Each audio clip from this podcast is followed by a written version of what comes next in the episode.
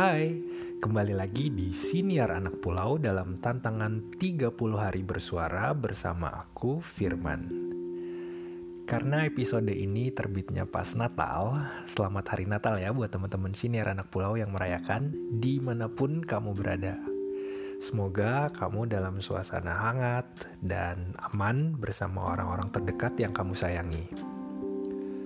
Topik yang akan aku bawakan hari ini sepertinya kurang pas deh dengan suasana perayaan hari ini. Tapi semoga bisa tetap mengisi 5 menit aja dari waktu kamu ya. Hari ini aku akan bicara tentang kekalahan. Nah, sekedar bocoran aja nih, besok Leka akan dapat giliran untuk ngebahas tentang kemenangan. Waktu aku ngelihat kedua topik ini, aku nggak bisa mutusin sih mana topik yang lebih aku suka. Yang ada di kepalaku adalah, mana ya yang lebih susah? Bicara tentang kemenangan atau kekalahan? Atau mungkin pertanyaannya harusnya, mana yang lebih mudah? Bicara tentang kemenangan atau kekalahan? Ya, I cannot decide. But here's my take on kekalahan. Ini dia bahasanku tentang kekalahan. Aku mau berbagi sedikit cerita nih yang pernah aku dan Leka bahas di Siniar Anak Pulau edisi mingguan kami yang terbit setiap Kamis sore. Di episode 5 yang berjudul Pulang, aku dan Leka sempat menyinggung tentang pulang dari perantauan karena things just don't work out gitu. Rencananya ambiar aja gitu. Dalam kasusku, kuliahku ternyata nggak seindah bahayanganku. Meskipun di masa yang singkat waktu aku kuliah di Bandung itu, aku mencicipi sedikit rasanya hidup mandiri jauh dari rumah. Menjelang akhir tahun pertama itu, aku memutuskan untuk nggak meneruskan lagi kuliahku di sana. Ya rasanya waktu itu aku cuma pengen lepas tangan aja dan meninggalkan tanggung jawab. Aku sebut tanggung jawab di sini karena sampai sekarang aku merasa itu memang perbuatan gak bertanggung jawab. Sebetulnya adalah sebuah kemewahan waktu itu buatku untuk bisa kuliah di sana. Aku lalu pulang ke Jakarta, bukan tanpa beban ya. Pada saat itu aku cuma punya sedikit penjelasan buat orang tuaku, karena aku juga gak ngerti lagi gimana cara ngejelasinnya. Aku cuma nggak mau menjalani hal yang nggak aku sukai. Tapi setelah aku pikir-pikir lagi, sebetulnya aku bukannya nggak punya penjelasan.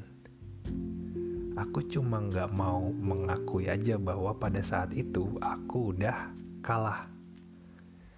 Kalah dari keputusanku sendiri yang merasa kalau aku bisa pura-pura menjalani ini dengan sepenuh hati, maka aku akan mendapatkan apa yang aku inginkan.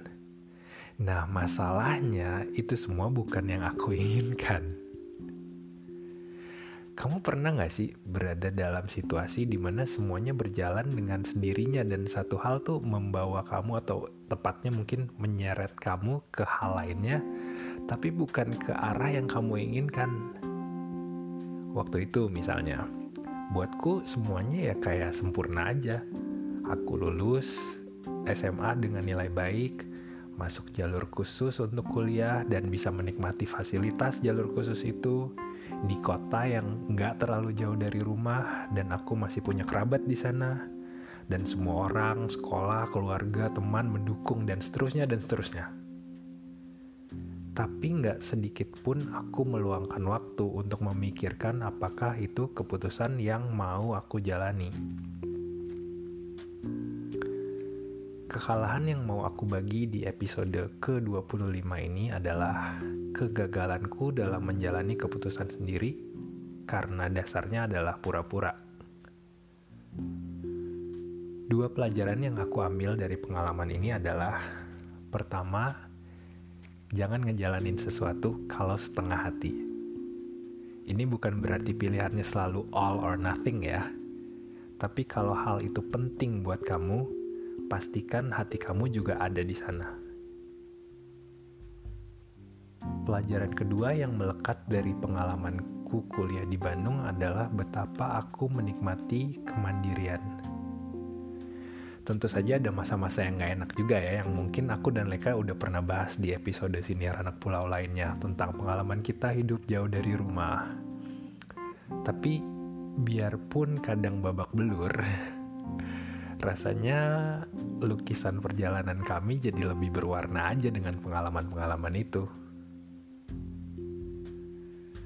Sekian Siniar Anak Pulau episode ke-25 dalam tantangan 30 hari bersuara. Aku Firman mau ngucapin terima kasih kalau kamu udah ngikutin perjalanan kami sejauh ini. Kamu selalu bisa ngobrol sama aku dan Leka lewat Instagram di @siniaranakpulau. Dan jangan lupa untuk follow Spotify kita supaya kamu gak ketinggalan episode-episode terbaru Siniar Anak Pulau. Sampai besok sama Leka ya.